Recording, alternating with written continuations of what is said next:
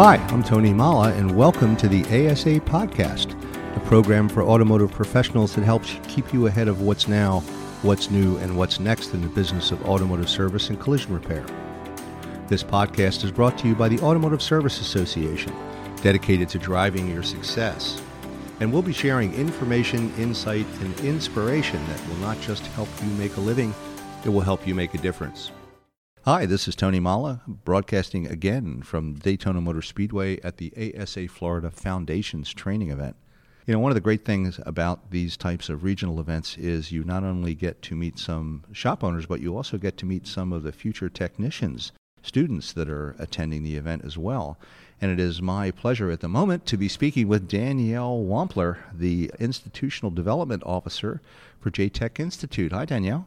Good morning. And I also have with me Marcus Jenkins. Marcus, you're one of the instructors, I believe, at the JTech Institute, right? Yes, sir. Lead automotive instructor. Excellent. Well, again, the reason I wanted to talk with you is, first of all, tell us a little bit about JTech. What is it? What does it do? And uh, how many students did they graduate? Well, we're really happy to be here to share this information. Jones Technical Institute is our, our full name, and we go by JTech. Mm-hmm. And we are a nonprofit trade school currently training in automotive technology, diesel technology, and commercial truck driving. And we are under the Compass Rose Foundation, which is a 101 year old family foundation that has been training in the state of Florida for secondary and post secondary education programs.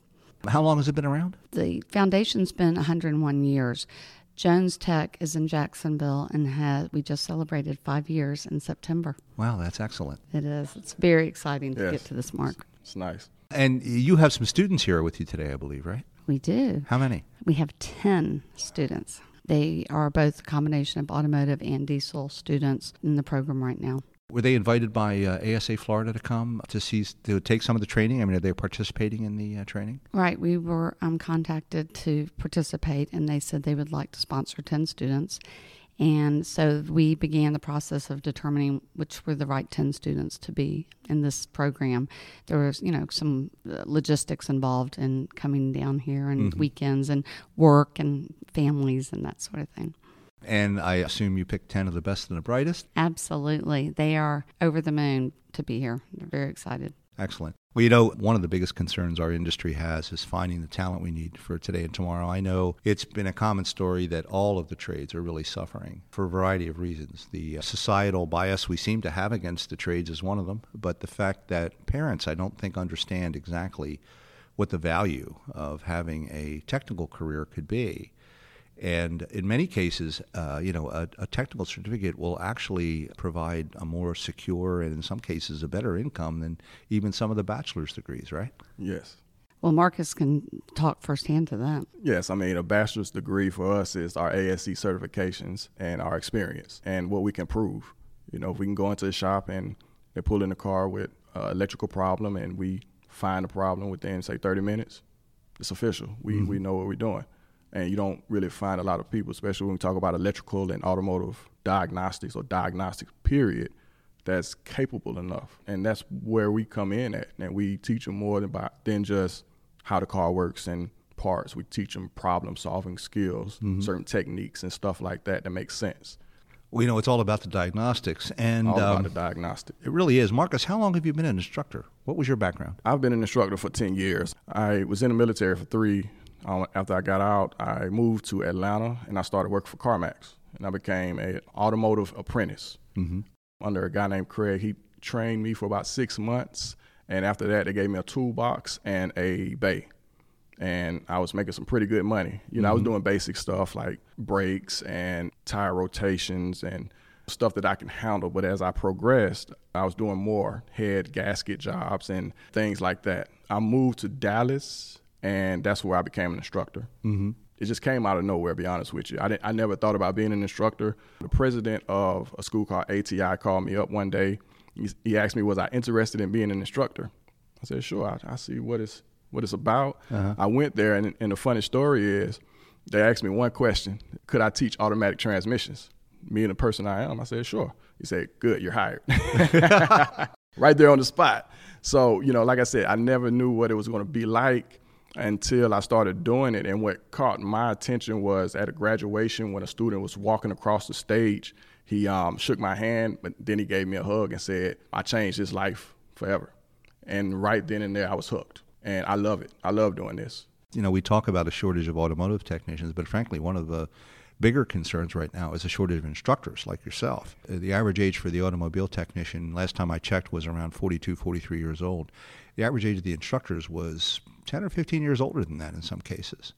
And I know there's been a lot of concern as to uh, how we're going to fill those ranks. How do you find today's students versus students from 10 years ago? We often hear about how the, the millennials and you know Gen Xers and all are much more computer literate. Do you find that to be true? Right now, the younger students that come in, they are computer savvy for the most part, but their researching skills is what needs to be worked on. I can teach them all day how to fix the cars, but you're only as strong as the resources and the information that you know. And a lot of time I try to teach them how to find certain information. We use ProDemand at our school, and we have to navigate through certain places. And I give them certain things that they won't learn just by reading. If you go to a certain tab that says specifications, you might not find that specifications within specification. It's crazy. So I tell them, look through the procedures. If they tell you how to do something, then they're probably going to tell you how to, the specifications. So it's little stuff like that that, as an instructor and as an experienced instructor, I get to deliver to them. That way, they don't have to learn it for themselves when they get out there in the field. So they definitely need to be computer savvy when it comes to that because the information is at your hands. You mentioned research skills. Actually, is even even more important, I think, than knowing you know your your technical knowledge to, to be able to fix, fix the vehicles these days. One of the biggest conversations we often have on the collision repair side of the industry is the use of OEM repair procedures, for example.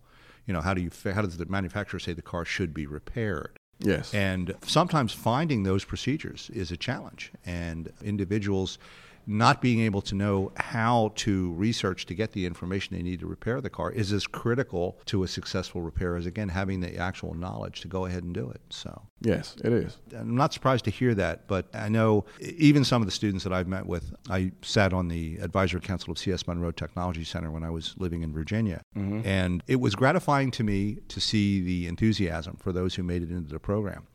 But it was also a little distressing whenever I was talking to parents at how little they understood the value of a technical career.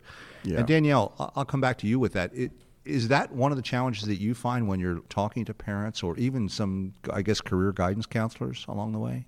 Absolutely. The Department of Education is not necessarily the friend to the trade schools and the career and the vocation world. So we have to do it on our own. We have to reach out into the community. We have a whole team that works in high school recruitment. Um, we're constantly out there trying to promote what the jobs look like, what the the real money looks like. And a lot of parents still have this belief that a, we've been indoctrinated in believing that a four year degree is the only path. And, and even parents will look at their own children and they barely got through high school and they think they should go on to college. And if they didn't like sitting at a desk and writing a paper in high school, they're probably not going to want to write an art history paper either. So we have to, you know, help the parents as much as the student understand yeah. this is a great path. When we partner our admissions team with employers who can talk about what a future looks like, what their tra- trajectory of career path is, what the real money is, the parents' eyebrows are like, hmm, maybe I wish I'd gone that path too. So it's it's very enlightening and exciting to see both people become engaged in that. One of the challenges that that education process you describe is something that I know a couple of organizations within the industry are trying to address because in many ways a technical certificate is a gateway to a much larger world. Uh, the, the, variety of, of opportunities available, particularly in the automotive industry, most people don't really appreciate. Yeah. So, uh, uh Marcus, would you find that to be true?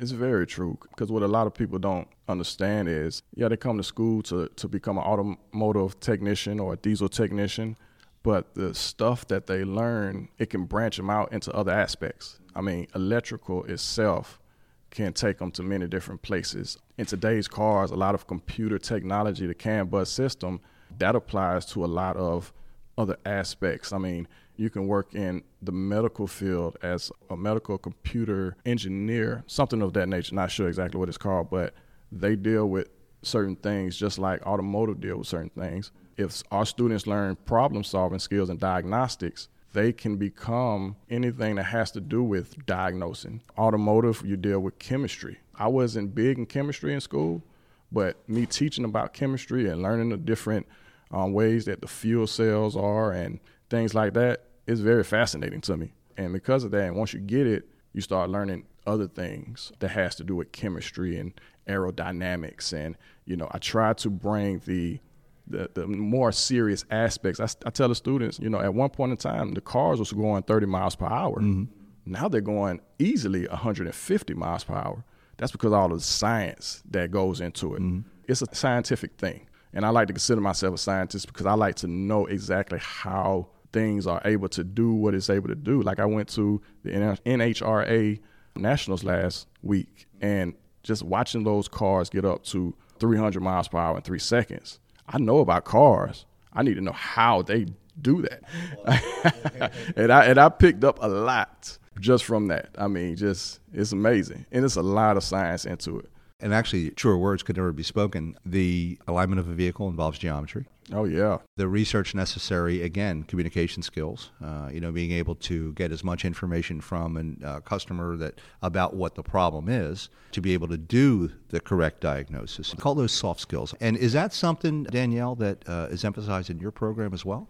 Right. At JTech, it's not just a training certificate. They're going to come out with an occupational associate's degree. And to the point that Marcus was saying, there are general education classes. Mm-hmm. So there is there is English, there is math, there is science as it pertains to the field.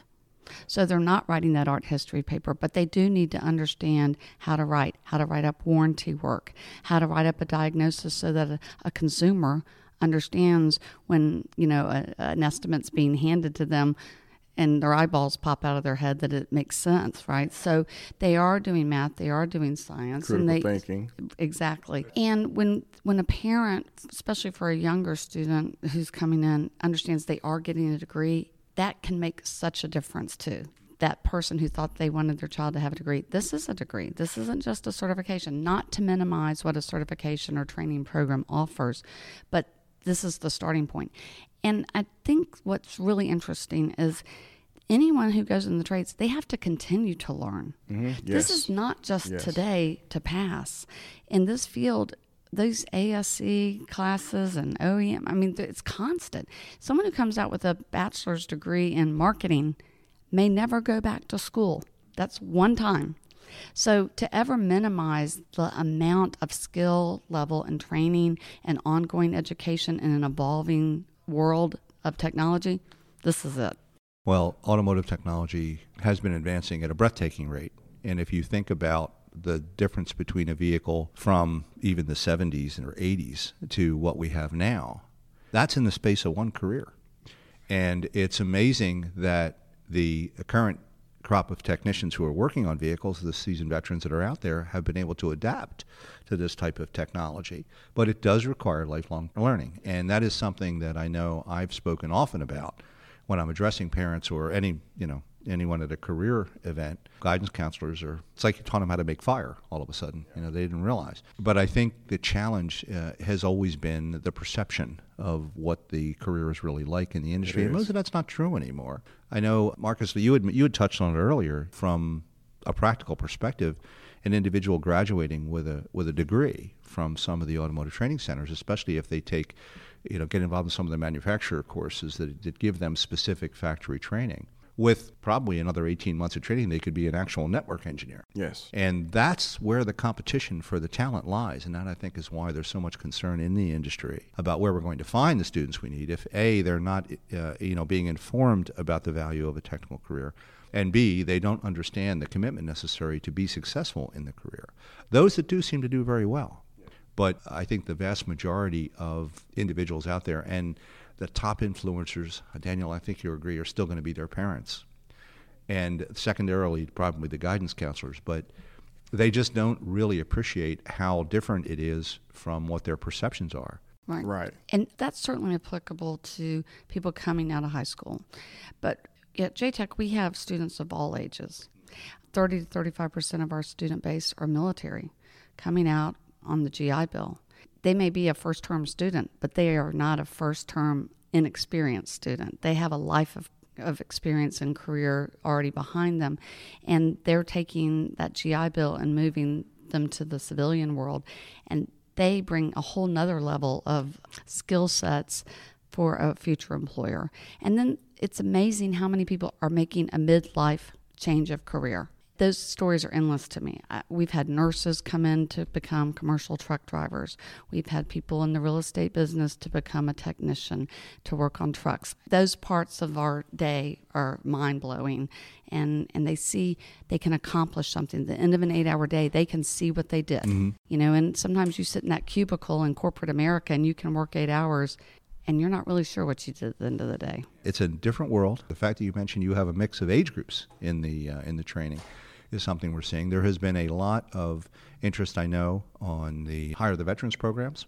And by the way, thank you for your service, Marcus. I haven't said that already. You're welcome. But the I think it's it's the combination of effort really is what we need in the industry, and and uh, certainly the two of you have uh, added to that body of effort, and we really do appreciate it. So it's very rewarding in every level, every day. I love it. Yeah. Well, Marcus Danielle, I can't thank you enough for your time today. Uh, I, we could go on for hours here. Oh yeah, that's for and, sure. Um, thank you. Uh, I appreciate you, it. We'll, we loved it. Yeah, we'll look forward to seeing thank you in the show. All right. Yes, sir. Thank you. Take care.